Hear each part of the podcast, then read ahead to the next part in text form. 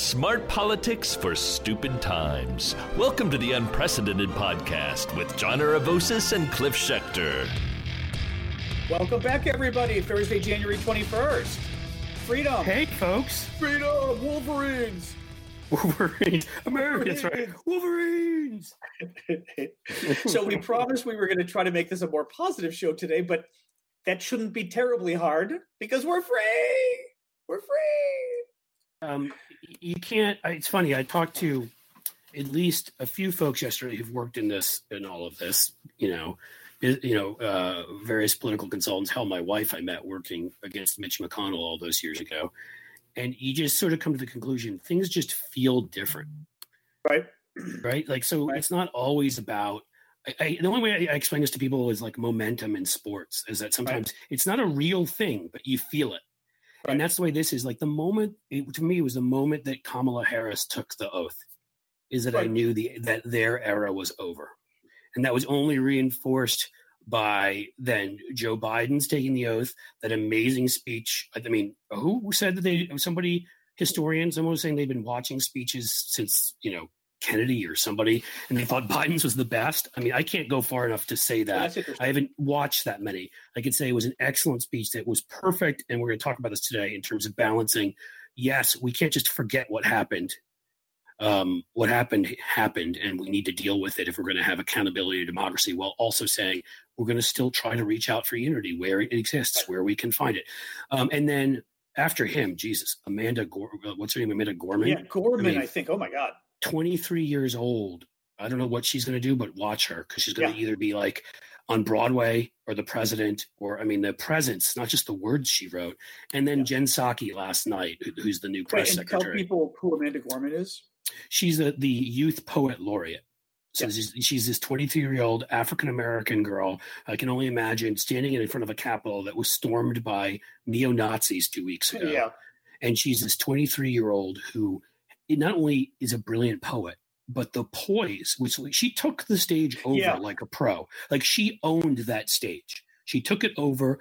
She was there's no not a hint of, of like lack of confidence. I mean, yeah. she was better outside of let's say Joe Biden. She may have been better than any other single person that okay. went up on that stage, and she arguably was as good or better than Biden. And Biden gave okay. one of the best speeches of his life. I mean, so Can I tell you who who she reminded me of of all things was the the younger sister in ah, the movie uh, Wakanda, the younger scientist sister. Oh yeah, I can see that. Right? She looked like her a bit. Yeah, well, yeah, because yeah. she looks she looks very young. I mean, she looks very like she like she looks she could have been a teenager. I mean, she looks very young. But did like at first this, I was like, this, oh my gosh, how old is she? Like sixteen or seven? But no, like like this sort of petite woman with the hair looks very much like the sister scientist and the poise of the sister scientist as well. Not to go all Wakanda on everybody, but she's got this poise for a twenty three year old. Like you said, that you're going, oh my god! And actually, the poem was wonderful. It was a little um I don't know what to call it because I'm not up on sort of African American culture, but it reminded me of maybe not even African American, it reminded me of a bit of like beat poetry that they used to do in clubs in New York, and maybe they still do. You know what I mean? There was a whole rhythm to it that isn't normally my kind of poetry, and it was wonderful. No, it was. It was. Yeah. It, and it wasn't. It wasn't um, rap. It wasn't hip hop. It had those a little bit of that element to it, which was really cool. It certain, elements of the other things. Yeah. In certain parts, yeah. it, it, got. It had that. It started having that kind of rhythm, but it was yeah. like.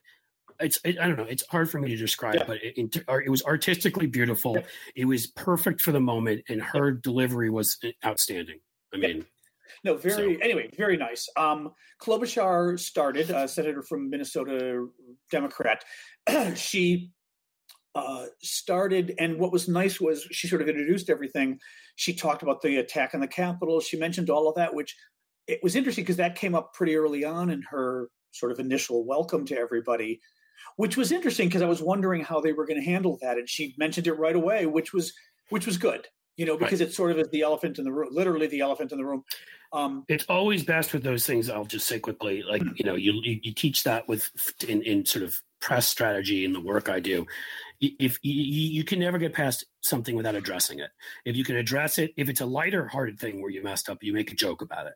If it's something that serious where you obviously aren't going to make a joke, you find a way to address it and put it in the context yeah. of the moment. And I think she did a great job. Yep.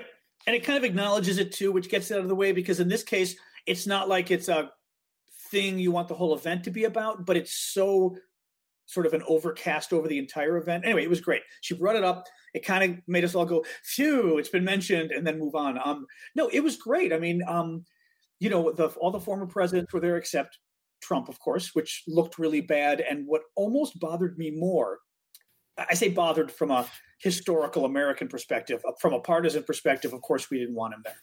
You know, I, I Cliff, my big fear was Trump was going to come anywhere, was going to come.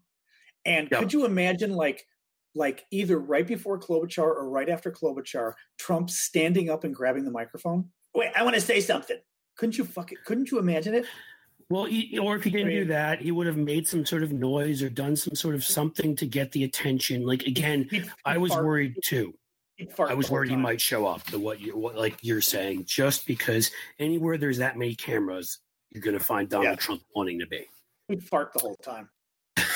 um, Do you my, promise to uphold the Constitution? if that would get him attention, he'd do. I mean, what we've learned is again his whole strategy since the his early days as a businessman you know, um, or I don't even like calling him a businessman, a guy that inherited money from his dad and threw it away, uh, was that there's no such thing as bad press because because dignity means nothing and sh- right. there's no shame. So even if if it's you calling into the fake name John Barron to tabloids to tell them that you're cheating on your wife and and that your your mistress is saying it's the best sex she ever had, which was the cover of the New York Post or Daily News, I don't remember which, you know, 30 years ago. That that's a headline you actually want. Imagine, Most people yeah. would be doing anything in their power to avoid that headline because they value yeah. their marriage, their reputation, not Donald Trump. You know, and so you know that's who he's always been. Yeah, is it's that simple. So yeah, I, I was actually very happy he chose not to go. That his sort of Ike Clanton gang family chose you know chose not to be there Jed, Jed with Clampett. him oh, either. Jed Clampett, or who do you mean?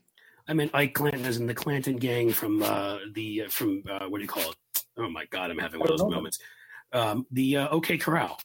Oh, God. They're the ones who, who, who, who, who were the criminal gang that was ripping oh. off the Cowboys and that Wyatt Earp and Doc Holliday stood up to and, and uh, as, as lawmen and right. took down at the OK Corral. Right. Like it was a bunch of them were, were brothers and family members, cousins who were the Clantons. Yeah. And they were, you know, they were basically a gang of criminals yeah. united by blood. Not all of them, but that group was, that part of it was. And that's who the Trumps are. I mean, they all engage, seem to have engaged in their, in family criminality, but their very own forms of criminality and so to have any of them there, I, I felt like Mike Pence was perfect. I don't like Mike Pence. He's a religious zealot. He was a sycophant to Trump. He allowed the last four years to happen. I could go on and on with only bad things to say about him. But, but you needed someone there for yeah. a transfer of power, and he was oh. the right person to have be there. That's what I was thinking of. Yeah. So, like after the event, uh, Obama, Clinton, and George Bush went to uh, it kind of looked like the World War II memorial. I'm not sure where it was, um, but they they did this sort of. I'm sure it wasn't impromptu, but it felt very impromptu of all three of them talking about our country and the American people, and we can move forward and coming together. And and it was just a really. It, it looked. Somebody even said on Twitter that it looked you know kind of so informal it was really but it worked because it was the camera was weird everything was very casual about it it was just really good. And no, there was that. And then they all went with their spouses to Arlington National Cemetery to the Tomb of the Unknown Soldier, which I almost forgot. That's World War One, which got me thinking, by the way, and I didn't Google this, but I wonder have they ever tried to identify the unknown soldier, especially now that we have genetic testing? That's a that for an interesting idea.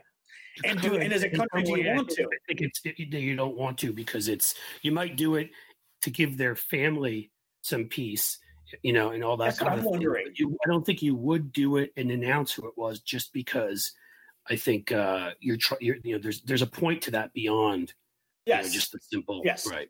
But it's ethically interesting as to if you knew that you could identify him, would you not identify him for the majesty of it? That's a little weird, right? Because he could be every American, but what if you knew? Then the family does, even though the family is all dead at this point, right? From 1917, no one's alive. That was well, no one's alive who was. But other family members and right? who may care is all I'm saying, right? Not, yeah, not it's the, your great grandfather or something. Right. You know, it's it's it's interesting. In any case, it just got me thinking of it. But so all the all the living previous presidents, except Jimmy Carter, who had a fall about a week or two ago, really bad. I mean, he was still working away because Jimmy Carter's Jimmy Carter. Say, he's the most Yeah. I mean, I just I don't want to interrupt you. See, no, I'm being careful here. Uh, but I do want to say, like literally, he, he, did have a fall, and right, and I think right before that there are pictures of him. He is what now, 95, 96? He, he's yeah. broken the record for the oldest living um, former president, um, and he there he was. You know, this. I mean, if you could find a better embodiment of yeah. what every what Christians claim that Christ's message is, you you could find no better embodiment than than Jimmy Carter yeah. who moved back to his old town, into his old house he grew up in. You know, yeah, I'm sure he takes nice vacations and does some things. It's not very hard for someone who's a former president to give some speeches here and there and make enough money. He's probably a millionaire, but he hasn't chosen to make 20 or 50 or whatever million dollars. He spends his time building houses for the poor.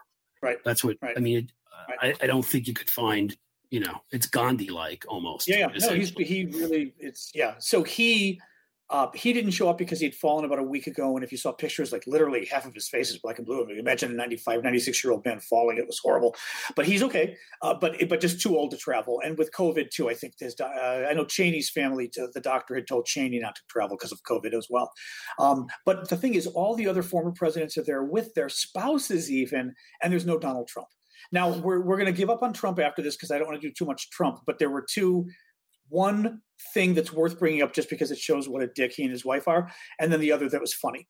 The Dicky thing was uh, the Washington Post reported yesterday that Melania left a note for all of the uh, whatever you call them, the White House staff, you know, who who who sort of serve her every day. I don't know what you call it, right? But they take care of the whole place. They take care of you. I'm sure she's got somebody that helps her with the clothes and all this kind of crap, right? The cleaning. I want to make so many jokes right now, and I know I'm going to be called sexist if I do, so I'm trying to hold back. If it's well, if it's sexist, you make it. You make a decision. I won't. But but if you um, want to at the White House like me, perhaps try posing naked. Okay, I'll stop. Yeah. no, so she, I'm not going to go into it nastily, but I mean, I've come to dislike her a lot. Go ahead. so she leaves a note for the White House staff, which normally you'd think that would be really sweet. She didn't want to write it herself, so she got a low level, and they even said a low level staffer to write it in her voice, and then she just signed it. She couldn't even write her own personal note to the staff thanking them for four years of literally licking her feet. I mean, because I, you know, and the thing is, I very much believed in, um, you know, when when you don't you don't blame the family members you leave them out of it if they choose to be left out of it and they choose to behave like normal human beings so you know i didn't spend any spend any time during the bush era attacking laura bush who i don't i don't remember her saying anything on politics doing anything if anything she kind of gave little sort of hints that she was pro-choice here and there you know right what do you remember the do you, do you remember the onion going after her though well, there was the whole thing that she got in a car crash when she was younger and somebody died. And there people, what did they do? Tell oh, me. No. Okay, I'm going to pull this up. I forgot what. First of all, this is funny. I'm trying to find the one thing. It must have been an ongoing thing. They've got um, August 15th, 2001. Laura Bush noisily devours infant. oh my God. but that's funny. That that's different. I mean, that's that's that's. Oh, I mean, God, that's, that's, just funny. funny. I'm talking about you know, like calling her names and saying she's horrible and all this oh. sort of stuff. Like my the families to me. So Barron, you know, uh, Trump was off limits as kids, right. and and frankly, any of the other kids were. I didn't say a negative word about Tiffany until she started opening her mouth and jumping into the cult with her dad anybody who sort of stayed away from it but of course the other three kids were complicit right away and so i don't want to you know i don't believe anybody else needs, should be blamed for what their dad does or their mom or whatever their husband or their wife but obviously with the stuff Melania said about Christmas, obviously with some of the projects she chose to take on, you know, the, there and and uh, you know, not giving a shit what it came out about the kids in cages and all that stuff, that audio that came out. The I don't care, do you? stupid jacket. Like she did a number of things that I thought were completely obnoxious, and you'd hear these tales from behind the scenes that she's awful. That she's right. not somebody right. who's trapped and we should have sympathy for because she married this guy who she thought was a different guy and whatever. She we know why she married him and she got what she wanted out of the deal, and she's an awful person. So you know, I, I, I'm perfectly fine criticizing the hell out of her, but I, I do and, realize I should be careful in the sexism stuff. No, but but she didn't. Um, she also Melania did not uh, talk to Mrs. Biden, Dr. Biden. She didn't invite right. her over for a tea, which obviously Mrs. Biden knows the White House. That's not the point. The point is you invite them over for tea, and she could it's a show of unity. That. And she could have done, even if Trump was being an ass, she could have done it. but Correct. once again, she was being complicit. You know, that's what bothers me about her. But uh, but in any case, the funny part was, did you see the video of? And I swear to God, we're going to leave these idiots alone after this. Um, they fly to Mar-a-Lago yesterday morning. They arrive, I don't know, 11 a.m. or something. And there's Trump and Melania coming off of Air Force One. She's changed clothes and she's wearing a Mrs. Roper from uh, that from uh, God, what's it called? Mrs. Roper. Remember from the show in the 1970s? Uh, from uh, Three's Company. Three's Company. She's wearing Mrs. Roper's moo I kid I thought she may have like ripped the drapes down when she was in there and put them oh, on. It was. I'm, it was. Dude, I'm being a dick. Hor- oh, it was horrible. And then they come down the stairs together. Trump's like holding her hand. He stops and turns to the cameras to do a whole thing, and she literally looks at the camera, looks away, and just keeps walking to the car and leaves. I mean, I'll leave. The car doesn't leave, but she, you literally see the camera. The camera's kind of panning, but staying because it was with both of them. He's, you've got to see the video because he literally. There's probably stopped. a whole industry, oh, if, you oh. know, on uh, there will be uh, for tabloids now, you know, in speculating, speculating how long she's going to stay with him. And again, the beauty for me is I just don't give a shit. You know, uh, when when the the the coolest thing to me was, and again, that's that feeling I was saying. It's like momentum changing or something they were so much smaller people when they got off the plane than when they got on. I would even say from his speech at Andrews Air Force Base, which of course seemed forced, you could tell he, he felt like exactly right. what, you know, has always been his nightmare a loser. His family were up there with him, all the kids, you know, standing there looking like losers, looking dejected. Um, and you're just my, my, response to this was not like let's just put it behind us because we need to root out criminality if we're going to have a democracy so it's not about what he did, the crimes he committed, the, the, the atrocities that were done in his name, every single one of those things needs to be investigated, and the perpetrators, right on up to including him, need to be punished. but as having him occupy any mental space of my God, what will he tweet at the leader of uh, at the dictator in North Korea that might get us into a war? Who, you know, what drama is he going to play out when he says my crowds were the biggest, or my ratings are great, or you know, C- uh, CNN sucks, or like you know, all just the things that embarrass you, the things that are just ridiculous. The all the, all these people, you know, who were in, put in positions, you know, where they knew nothing about, where they didn't belong, you know, at the top of that list, Jared Kushner, you know, who obviously solved the Mideast yeah. crisis and opioids and the veterans benefits. And I mean, it just just this feeling washed through me of warmth yeah. of like, you know, there's a lot of work to do, but, but this is our country again. And now a word from our sponsors. Well, hey guys, it's the start of a brand new year. And if you plan on making a fresh start for yourself in 2021, this is your time to shine. You may try reading a new book, getting more exercise, or even trying to change up your look. Plexiderm can be the key to a refreshed new look for the new year by taking years off your appearance, and all it takes is 10 minutes. Plexiderm is a clinically studied serum that gives your appearance the right kinds of changes, visibly reduces wrinkles, fine lines, and even under eye bags in just minutes. Plexiderm even works on laugh lines, number 11s, and crow's feet. Take up to 10 years off your appearance in less than 10 minutes, guys. The hmm. results will last for hours. John's excited. That's cool. Very excited. Uh, the results will last for hours, so you can take the next steps to reaching your resolutions. Confident that you will look your best the whole time. Even better, Plexiderm doesn't involve any visits to a surgeon and it's cheaper than a new gym membership. You can try a six application trial pack for just $14.95 with free shipping when you visit buyplex.com backslash voices or call 800 685 1292 and say the code voices. This order also comes with free shipping and a 30 day money back guarantee. Guys, make those wrinkles, lines, and under eye bags disappear in a jiff with Plexiderm. Visit buyplex.com backslash voices or call 800 685 1292 and say the code voices at checkout. And now back to our show. You know, what was interesting too was that he only I'm sorry, this is a really interesting topic. It's Trump, but it's not really a downer. It's actually kind of good. At least from what we know, he didn't pardon. He didn't pardon everybody yesterday. I mean, it, it, he pardoned a bunch of people, but but he didn't pardon himself. He didn't pardon his kids. It doesn't look Did like you read about why that was? I can share something if you. Uh, yeah, I read some of what it was. I mean, apparently, uh, you know, Cipollone or whatever his name is, the White House uh, uh, lawyer, counsel, explained to him in part that he would have to delineate the crimes if he did it. Correct. Now, I think there, my guess is there's probably some dispute there as to whether you do or don't have to. I'm a little surprised that Trump. Okay, but it's an admission of guilt is the is the thing, and that could eventually boomerang in the state court cases. That's what I was assuming. Yes, yeah. because it because yeah. if you get pardoned, you're admitting guilt, yeah. and if you're admitting guilt, then what's right. happening is is that right. the states can it, then the states can use it in their cases to go after. Right. That was That's at least what, what I read.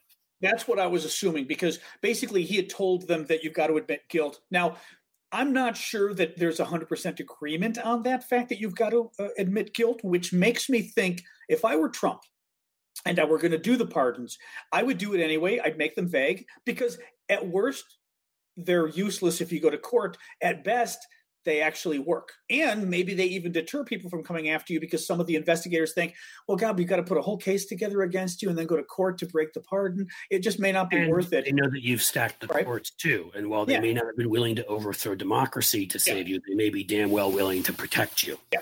Now, um, now, having said that, having said that, it it well, anyway, it makes me wonder. I, don't know. I, am the other. Th- I read an article also yesterday that it is possible. It's interesting how the pardon power is very vague. I think because it hasn't been tested much in court, so they really don't have answers to it. Like well, surprisingly, we haven't had a need to test. We haven't had a need to. Yeah, let whole administrations off from criminality. I guess yeah. we should be thankful. You know, like the self pardon thing, it's never been tested in court. They, they scholars generally don't think it would work, but it has to be tested in court. So on this one, the idea is, and even this theory is not always agreed to by everybody. But many pardon scholars think that when you accept a pardon, you are is that an area of, of uh, is that an area of study, by the way? I'm a pardon scholar. Probably. Oh, I'll bet you it probably is. At least there's well, there's probably constitutional scholars that are specializing in the pardon. What'd you write your dissertation on? Oh, pardons. well, it kind of makes sense though, because the right the question with this becomes, all right, what was the I told Cliff I wanted him to joke more, and he did. But this time, you made me lose my train of thought. See, I'm um, trying. I'm trying to, to, to, balance the not interrupting. Well, we're trying to bring the funny back. The funny so I'm, back. I'm really, guys. I'm trying to sort of thread the needle here. So you know, get away me. from all the scary stuff. But um, oh, I know. But it, it, it so many of the scholars think that when you agree to a pardon, you are accepting guilt. And what what I was thinking, and apparently what you read uh, goes along with this, that if you're accept, for example, Don Jr. and Trump Tower, if they're accepting guilt on their federal tax, for example, Trump's own taxes, if you pardon all the tax scandals that he's having and Don Jr. might be having and Trump Tower might be having, then possibly you're admitting or they're admitting that Trump Tower did cheat on their taxes. And guess where you pay taxes? You pay to the feds, but you also pay to the state you live in. And right. now the state of New York can say, well, you just confessed. And we all know that federal pardons from the president only apply to federal crimes. You have to get the governor of a state to pardon you for state crimes. So they could be setting themselves up to be screwed by Cuomo in New York or anywhere else, or Georgia for that matter, too, right? Georgia, the all yep. the stuff going on with Trump trying to shake down the election officials. Uh, anyway, this is a really bright spot for me. Now, by the way, the other thing I think happened was I think McConnell and or whoever in the Senate told him if you freaking pardon yourself, if especially if you pardon any of those freaking terrorists who attacked the Capitol, you are going to be convicted in the Senate, and it means you lose two hundred thousand a year in salary, which you know he wants. Of course, free money. Yeah. Um, yeah. So, well, it's not just that. Uh, he loses the two hundred thousand a year, which is a pension. I believe he loses he loses uh, all benefits, health, and this and that. He loses. Um, he has a million dollar allowance to travel. I, the only thing I couldn't find with that if whether that's a, a million per year, which would really piss me yeah, off. Yeah, I'd actually look million overall. Either way, into it, it's not. Yeah. yeah. I actually looked into it. The problem is a lot of the stories are quoting the other stories. It's a little more complicated. Um, in, it, first of all, you got Secret Service protection because of an, the key thing is also Secret Service protection. Right, you don't lose it uh, because of an amendment. Oh, you don't. Okay. No, this is what I'm saying. Some of the stories didn't do their research and they were all quoting. Unfortunately, this is sort of the nature of maybe not the Washington Post, but a lot of the online media people read. They simply read each other's stories and regurgitate them, and this one was wrong.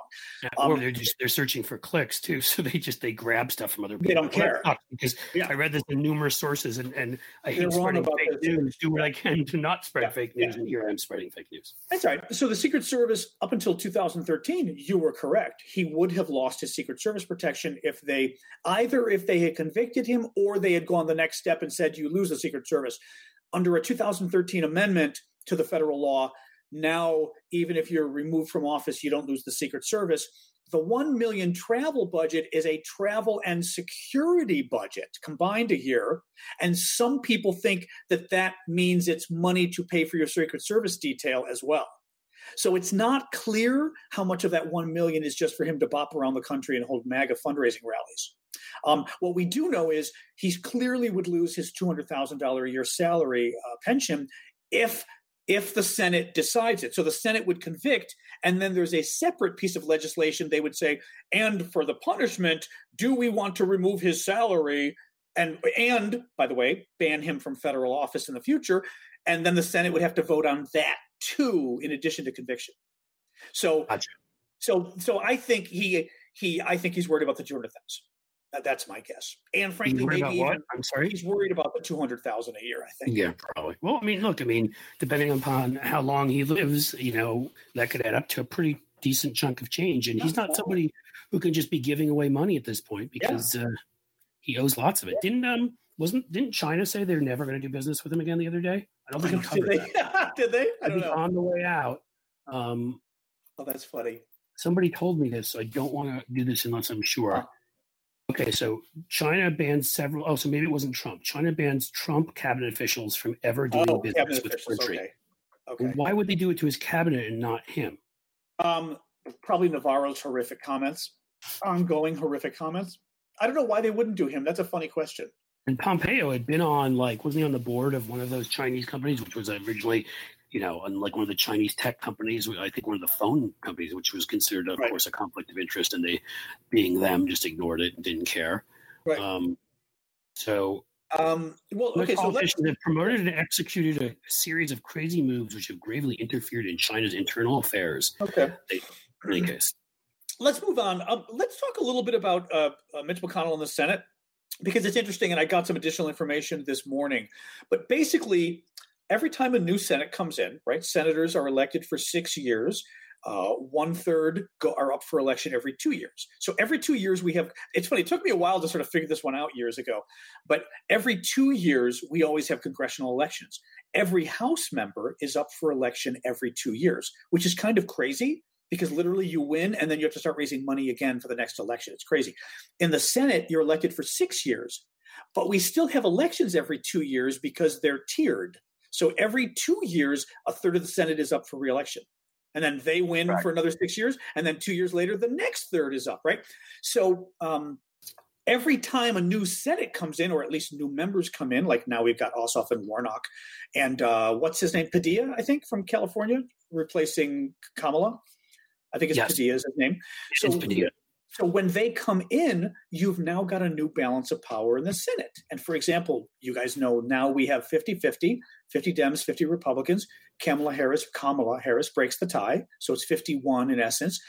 You've now got to establish the committees. Well, the committee sizes how many Republicans, how many Democrats, is based on how many seats you have in the Senate overall. Now, this is something I think a lot of people don't realize. Literally, the the number of Republicans and Democrats on the committee will change. So it could be 60-40, it could be 70-30 if you've got a really and house the house works the same right. way. Well, you've got 50-50. Now, in the past, at least sometimes, we've split committees 50-50 so it would be 50% Dems, 50% Republicans. And when they have a vote, and this gets really complicated, but I think it's important when you're trying to pass legislation or you're trying to pass nominees or something, you know how they they have hearings in the committee, like they're having Buttigieg today. You know, Buttigieg for transportation secretary. By the way, he announced his husband. Uh, he, he introduced his okay. husband there, which I oh, thought oh, to you, John, because that was a pretty big moment. That's never happened before. Oh, um, yeah. so eventually they will have a committee markup where they mark up legislation, meaning they bring up all the legislation they're discussing and they have a vote on it. In other words, they will vote in the committee on Buttigieg's nomination. And if he gets enough vote to pass committee, then it gets sent to the Senate floor for another vote. It can also get killed in committee by either not having a vote or having a vote where you lose. Too many people vote against it in the committee, it dies. So that's kind of how the member, uh, I'm just a bill, I'm just a bill. That's how it works in committee. Well, whether you get it out of committee, if a committee is 50 50, that can be a problem, right? You know, six Dems say yes, six Republicans say no typically when it's split 50-50 you would then have a rule that says anytime the committee splits and we can't make a decision it's you know 50% yes 50% no we will send that bill or nomination to the senate floor anyway as if it passed the committee. Well mcconnell is demanding that the committees be split 50-50 i think and he's demanding that democrats promise not to get rid of the filibuster and schumer is saying screw you um, and the reason McConnell so, wait, so to, I understand this, John. Yes. He's what is McConnell's demand? That, that I believe McConnell, from what I'd read, one of the demands was I think McConnell's trying to get 50-50 seating in the committees, so that literally for every 10 Democrats, you have 10 Republicans in the committee. Right, and Which, I thought that they were agreeing to that. Am I wrong? I hope we're not agreeing to that because it makes me worry about how you call hearings and things. Well, the agreement was that Democrats would still control the committees, the floor. So Democrats would have control of the committees to, to call committee hearings. Democrats would still have the majority leader to put legislation on the yes. floor, and a tie vote would send uh, stuff yes. forward. So yeah, so I, I, mean, to me that made sense. Am I wrong? I thought I don't was, know. I'd want to. I, I well, the bigger hangup is as long as all of our people vote for it, right? It goes forward. That's all I yes, I mean, about. Well, the filibuster is the bigger issue. What I want to know, for example, is how do subpoenas work? Right? Can can ten Democrats on a committee vote for a subpoena? Ten Republicans don't, and because it's a tie, We've now subpoenaed Hunter Biden. I would I need just, everything to a tie would mean everything goes forward. Would it, it, would have to be. I don't. Well, it doesn't have to be. You could. You well, could no, that would be my negotiation. I think is where I would be. Well, but we don't want subpoenas to go forward if it's a tie. If it's a tie and it's okay, even worse. It's here's where you get a problem. If it's a subpoena and it's a tie and it's a Democrat, Democrat subpoena, I want it to go through if it's 10 Democrats, but I don't want it to go through if it's 10 Republicans pushing a subpoena against So here's my lack of understanding, John, and maybe you can help me because you worked in the Senate.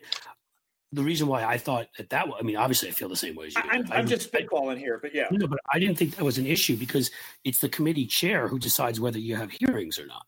So, in other words, if you're going to sit down and discuss subpoenas or any of that kind of stuff, if even if you know there's there wouldn't they get to call the vote still, don't they? So there'd be no vote.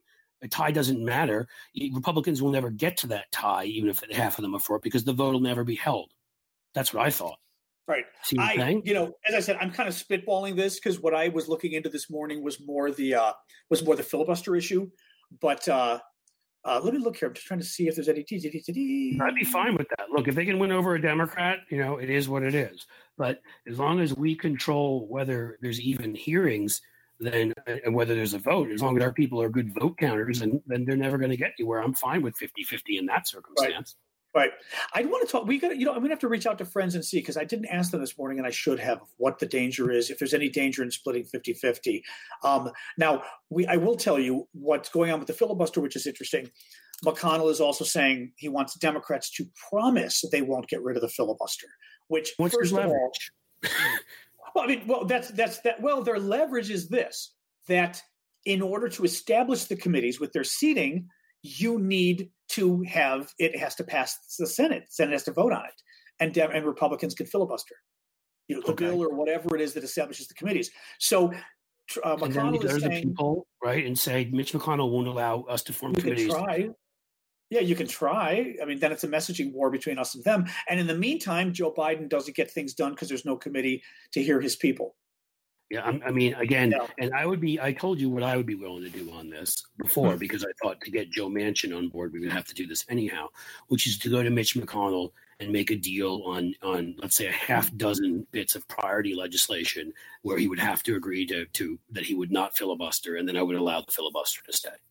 If that's, if, but they're just things right. right now: immigration, climate change, guns, you know, probably a couple other things I'm not thinking of right now. Well, obviously, COVID. I mean, I didn't think they'd filibuster that, but they hmm. might. So, COVID, let's throw that in there.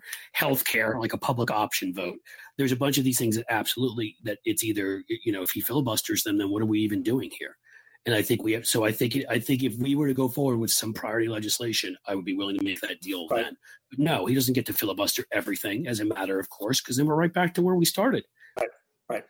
And as we, you always mentioned before, the problem is we've got Manchin and Sinema, at least from Arizona and oh god, what's and, and what's his name? Uh, Tester from Montana can be oh, a little he, conservative. being contentious about the filibuster. I don't know. I, those two definitely said something about the filibuster. Tester, obviously, I just know you know he's smart enough to realize he's a precarious right. position. He's a, he's a Democrat from Montana. Um, I don't know what his. I haven't seen his take either way, but on certain other issues, he's generally been. You know, he generally right. was part of that Doug Jones, Joe Manchin, you know, club, Kirsten Sinema of like the four or five right. more conservative Democrats that were sort of, you know, a little more hesitant on certain things. It didn't mean they didn't come along, and most of them did come along in the end. But. anyway, so that's kind of what's going on. So it's a mess. They're trying to get rid of the bill, or Dems. Well, the weird thing too is McConnell wants us to promise not to get rid of it, which strikes me as bullshit. Because do you think McConnell promising if he were still in charge? What what does that mean? Promise? Okay, well, actually, and, and, then there's that. He they, they said they were initially they were going to you know that they thought Merrick Garland was great for a Supreme Court justice, and then out of nowhere yeah. they decide not to give him hearings. Fine, let's promise Mitch yeah. McConnell, and then if Mitch McConnell goes, and you know it'll be I, I actually love that. We promise as long as you're reasonable. Yeah. And if you act like a complete fuckwit like you have in the past and block every single thing we bring up, then our promise is no longer good as right. far as I'm concerned. It doesn't matter anymore. Right, right. I'm good with that. Yeah, no, it's uh, anyway. But this actually, actually, and the point, the larger point here is that you know we've got to be, and I think this is something that our listeners probably know, but I think for a lot of other people out there, they aren't going to totally understand that you know Democrats control Congress. Why aren't they getting things done? And actually, not only are there Democrats who won't understand that and say, "Oh, Biden's useless," or Democrat, you know, Pelosi sucks because they're not passing Medicare for all or something. Well, it's so close in the Senate that as we said, you can't get things passed, even if it's all the Democrats, especially if it's all the Democrats, then you've got to have Manchin sign off on everything.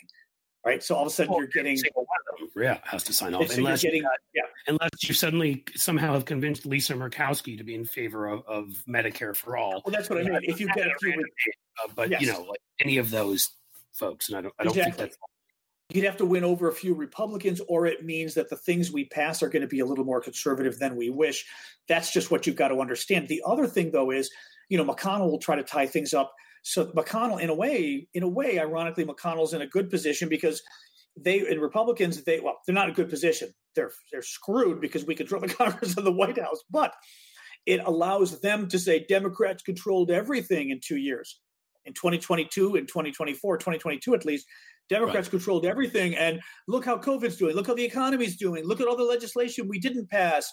And rather than admitting that they blocked it because the Senate's tied 50 50, they'll just say Democrats control everything. Right. And, and a lot of people will this was their strategy starting off with the Gingrichites. And it's what led to huge frankly ass kickings for us in ah. 2010 and back in 1994 because we promised change they blocked it people didn't understand uh, what that meant. They didn't understand how things worked. That if Congress is controlled by Republicans, or even if, if in the Senate they have enough to filibuster, which they almost right. always do, um, you know, then we're not going to, and we can't pass stuff. We're going to get blamed. That's all the more reason why realizing that they're going, realizing who they are, and this is what frustrates me about people that are naive about this stuff. They are who they are. Have they been chastened a bit by what happened to Capitol? Sure, that's going to wear off as time goes on. Trust me. Um, and you you need to move now. And Biden seems to understand the urgency by signing a number of, of executive orders immediately, like right away, to show his priorities. You know, to show that we're moving and we're doing stuff by putting together this whole working group on getting COVID vaccines, nationalizing it to the point of where we're coordinating, which we always should have been doing. Right. You've got to move and show people that you're changing their lives, or two years from now, you will all be thrown out because McConnell will come. So that's the deal you're looking at. And if you're going and if you're not going to be able to explain to voters, well, Mitch McConnell filibustered it. That doesn't work well in messaging. Yeah, yeah. So you need to make it clear that to McConnell, whatever, you to, these guys need to stand up to him that certain legislation he's going to allow through, or they're going to get rid of the filibuster. Right. It just it has to be that. Right. Right.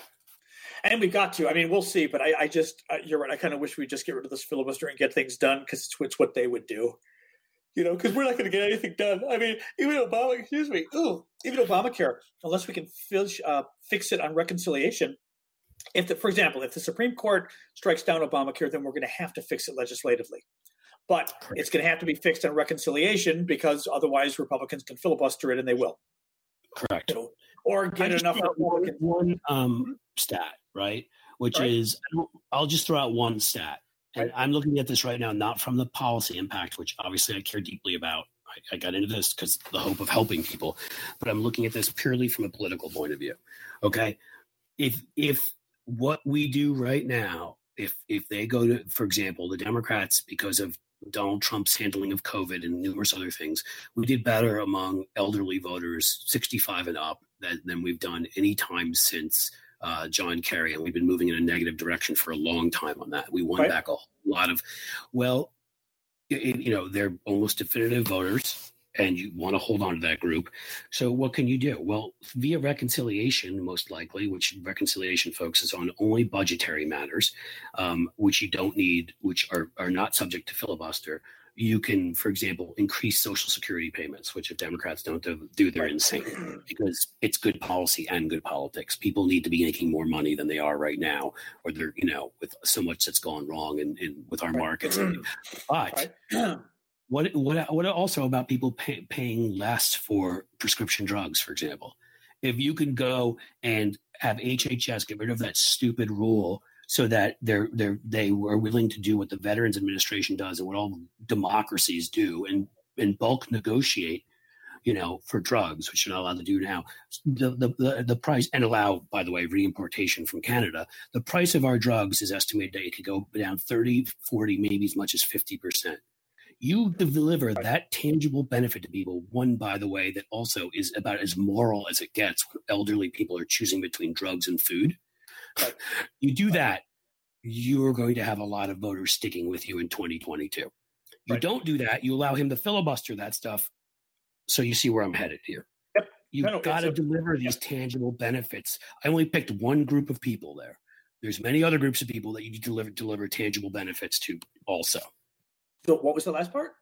I said there's many other groups that non-elderly oh, voters, African American voters, yeah, yeah, yeah. Latino voters, even more specific, maybe African American women, whatever it might be, that you need to deliver tangible benefits, or they're going to lose faith.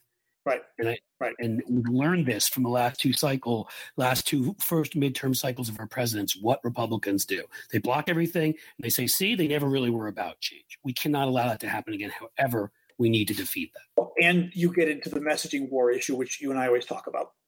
You know Correct. that that it's all going to come down to how the public. it's not just what we do and don't get done; it's how it's spun, right? So that uh, you know the stimulus, right? I mean, we're going to be having more stimulus type bills passed, and the Republicans are going to do all they can to say, "Oh, the money was wasted." You know, uh, Biden broke the budget, blah, blah, blah, you know, all that BS.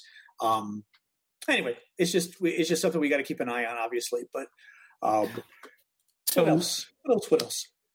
Well, and you know, and I was just going to say, um, the on the positive side, look, I mean, I you know, you can say what you think. I mean, beyond the warm glow and the warm feelings of that of that, um, you know, the ceremonies yesterday, you know, we had our normalcy back, which is important.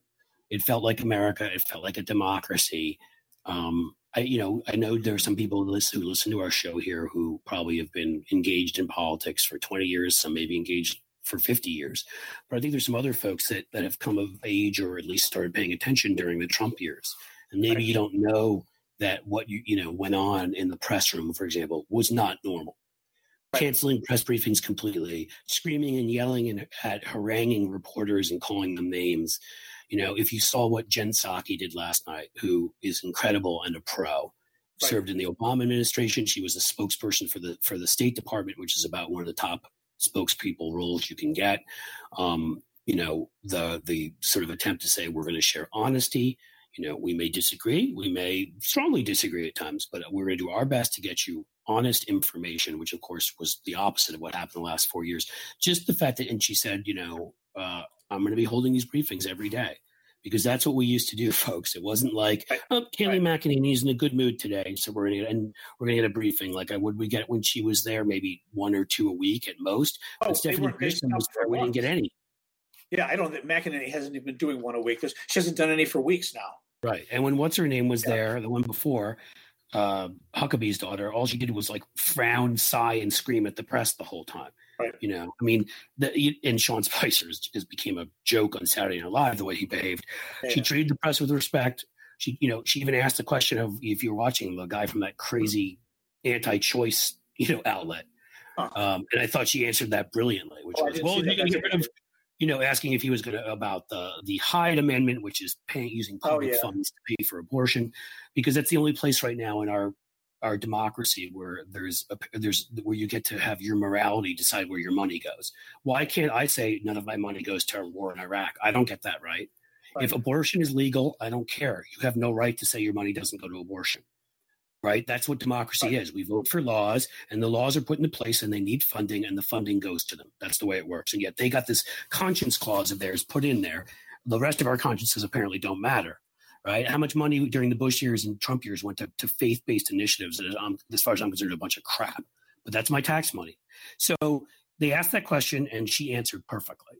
Right? right? Which is they tried to frame it as he had to choose between being a Catholic and pro-choice, and she's like, "We'll have much more to say on on you know what we're doing with the Hyde Amendment and others in the coming days." But I'd like to remind you that Joe Biden's a devout Catholic who attended church services this morning and will be regularly, and she went on that right, and it was like, "Yes, don't accept their frame." Right.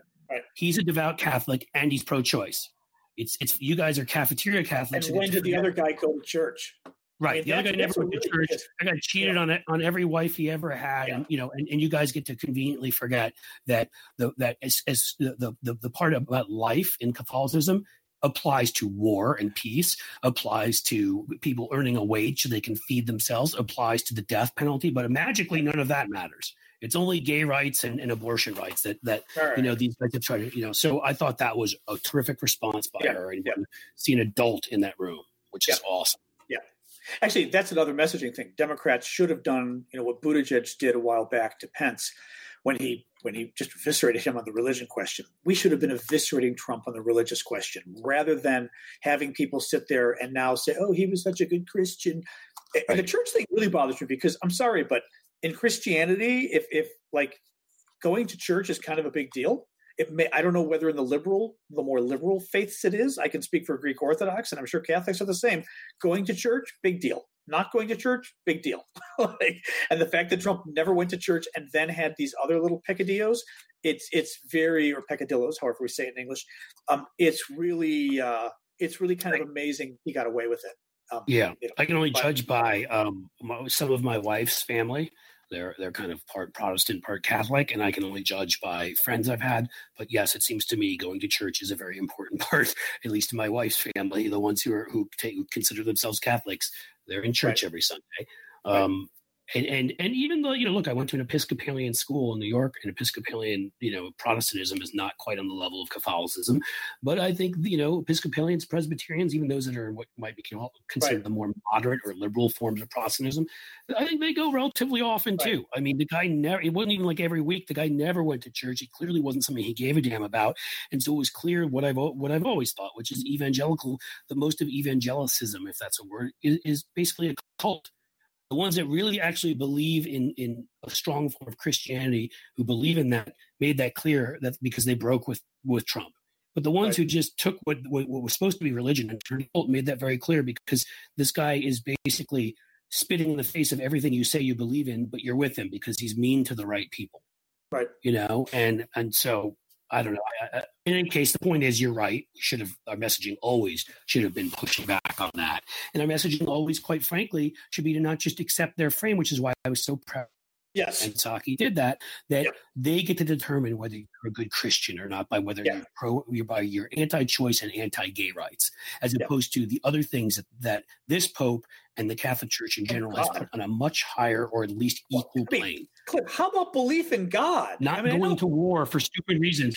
No, forget that. Belief in God. Do you think this guy believes in God? Really? I mean, come on. Like, and it's it's not even you don't even have to go at the basic levels of like different things. This guy doesn't believe in God. That's why I'm saying the going to church thing is huge right. among people who are religious. The fact this guy never goes to church, does he pray? He never fucking prays. The only time he prays is when they put hands on him, and you know he's laughing inside when they do it. People, I mean, oh god i mean the fact that they can accuse again somebody like biden of not being a good catholic when biden's like so religious is not even funny you know, it's just well. Remember, anyway, they did it to they oh. did it to Kerry. They did it to Kerry in 2004, yeah. and they did it relatively effectively. In, in addition to the to the slamming him and the the what do you call it? the the oh, come on swift boating. I was looking yeah. for that term yeah. and all that. They went after Kerry because Kerry, you know, our nominee in 2004, a Catholic, was pro-choice, and therefore he had to be he had, he had to be a bad Catholic. And they actually even there was a member of a discussion at the time. We hadn't come as far as we've come now, but that was probably the almost one of the high points that period of time of like right wing control of narratives on cable TV and mm-hmm. whatever. If you think it's bad now, it's gotten better. Trust me, guys. Right. And you know, and and they would push this narrative of Kerry not being a good Catholic. And you're like, are you fucking kidding me? Yeah. Do you ever read what all the Catholic doctrine says? I mean, yeah, I it makes it quite clear that starting wars for no purpose is a lot worse than, than abortion or gay right or being gay. Okay, you know, is, but this is where I think I told you my friend Mike. We could probably wrap up because we've been going for over an hour. Yeah. But my friend Michael used to say on the Hill, who worked for Ted Kennedy, that he would prepare these briefing books for Kennedy's on issues that were like six inches tall briefing book, this huge book of information on an issue coming up. And and remember Don Nickles was the guy who would always do it. He, and Kennedy would say, you know, why are you preparing me that or whatever with Kennedy's or why are you preparing me that whatever Kennedy's accent and he would and he would say that uh look, Nickles is going to come up with, you know, one paragraph up one piece of paper. There's going to be one paragraph on it. He's going to read it and he's going to kill everything we're trying to do. And his point was not to say facts don't matter, but to kind of say facts don't matter. I mean, meaning in terms of what the bad guys do, facts don't matter for them. They just right. lie. I mean, we saw it with and Trump all this year. With good messaging to counter it, because again, you know, as it, much as we have the truth on our side, yeah. it's not enough. And sometimes well, and that, I, that's my point. And I mean, you know this, but like you're giving all those facts that should be really obvious to people. And it should be really obvious that Trump isn't a good Christian because of all the facts you've got. But facts don't. Now, the question becomes whether we're in a post fact era where facts don't even matter at all. You know what I mean? Or or whether it's just you've got to you've got to sell facts to people because facts won't sell themselves. But think about you've brought this up right wing messaging. Think about the kinds of things, and I don't want to go into all of them, but the kinds of things they would repeat about us every time they got up. Yeah. If every time a good Catholic Democrat and Catholics have been at the heart of the Democratic Party for a while. I think of, I think in addition, you you know the, the entire Kennedy family, in addition to John Kerry, in addition to Joe Biden, I think of Dick Gephardt, a leader of ours in the House. I think of Nancy Pelosi, who's currently our House Speaker. You know Sonia Sotomayor and and others you know what to, to and, and she can't do it because she's on the Supreme Court, and unlike Clarence Thomas, she plays that role right and keeps her mouth shut as she should right. because we want that to be above partisanship. But all the rest of them, who I'm talking about, and all the rest of those who consider themselves good Catholics, if you message that and responded every single time, eventually people would get the message. It's that we don't. It's that we just sort of say, oh, that's them being them. They're going to say we're bad right. Catholics. No, don't let them have that.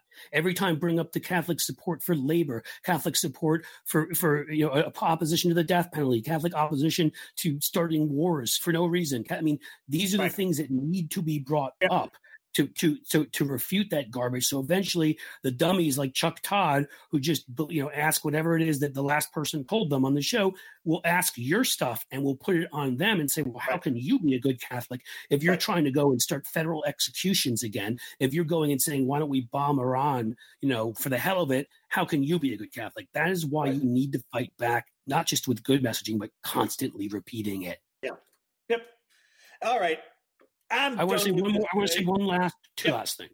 One is overall, guys, you should be feeling good, and I hope you are. And I hope this is a positive podcast. Um, yesterday was amazing in more ways than you can count. All the firsts that occurred yesterday, you know, and I just we were talking about Catholicism. Nobody even talks about Joe Biden being the second Catholic president. It used to just be white male Protestants. It matters that there's a Jewish second gentleman. Right. It matters there's an Asian uh, and African American woman who's vice president.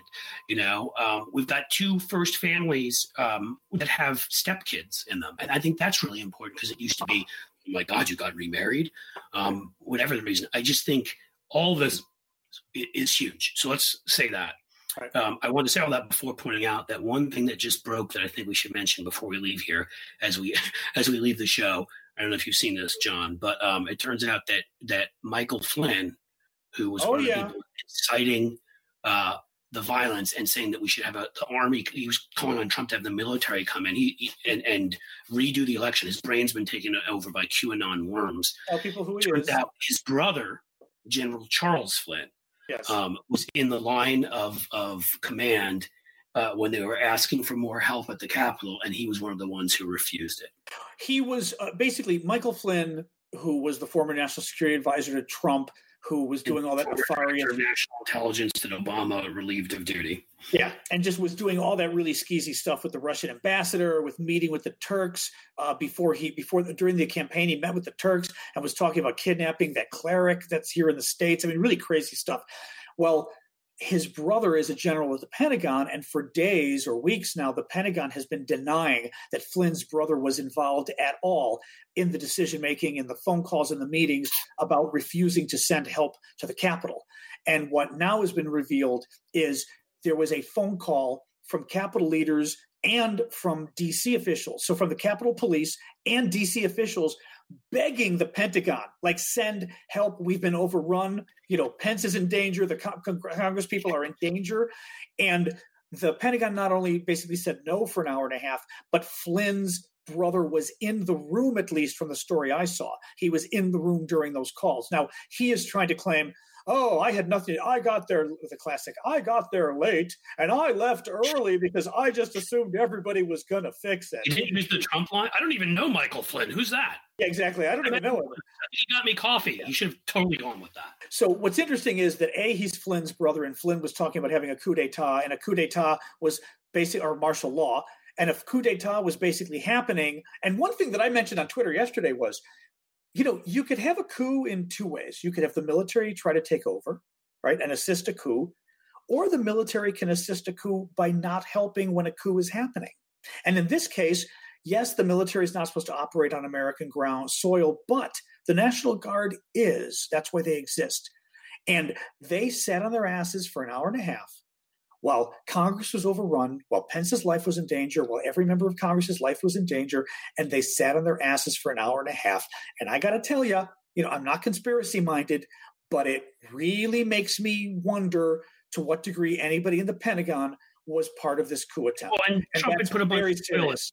I would tell you at this point, in my mind, I don't have proof yet. I have no doubt that some of the Trump loyalists were doing something there, um, or, or preventing this yeah. from happening. Um, we will have to see. What I'll say about the brother, I mean, I started this show by saying, you know, I, I, had to learn what an awful person Melania was. I wasn't going to just blame her because of stuff her husband did, which is my feeling on all this sort of yeah. stuff. So I'm not going to tell you I know that oh his brother was there. It must be a conspiracy. But we would all agree, all of us who use common sense or whatever, that it's certainly very, very worthy of investigation now. Right. That if there, if, if inside sources, as I, I, this article says, are claiming that Charles Flynn, Michael Flynn's brother, was intri- intricately involved in the decision to not send troops, which is what they're saying. I mean, that is a major, major place for an investigation. And if he's innocent, as he says, if he got there later, left earlier, just doesn't like his brother much, he'll be exonerated as he should be. Yeah. But All right. It, we better look into that. Let's wrap this up. Um, yep. oh, today's Thursday, yeah. So, and you know, since I'm not expecting any calamities in the next few days, we don't even have to worry about whether we have to do a podcast before next week. Sleep a little bit.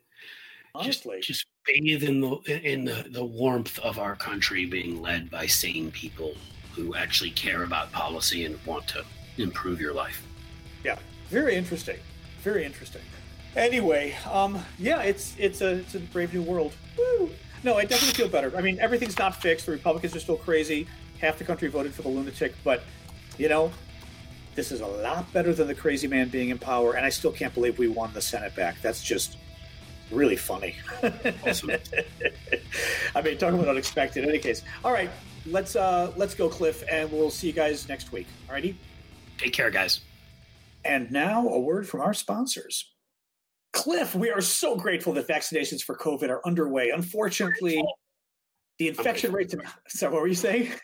I screamed grateful. I apologize. Oh, grateful. Um, unfortunately, infection rates and hospitalizations are at all time highs across the country. In California, some hospitals are turning away patients with threatening duration care. While we are nearing the finish line for this brutal pandemic, getting there means staying safe. For the foreseeable future, only respirator face masks provide real protection from transmission. Unfortunately, the huge demand and limited supply of respirators means we are flooded with fakes and counterfeits that do almost nothing. Right now, the newdealshop.com has FDA authorized KN95 respirator masks with anti fraud labeling on every single package that can be verified right on the manufacturer's website. They're tested in the US by the NPPTL and provide the most significant level of protection. These respirator masks are in stock in the US and ship immediately for free. Go thenewdealshop.com and get verified, authenticated, FDA authorized KN95 masks shipped immediately to your home or business. That's thenewdealshop.com, thenewdealshop.com.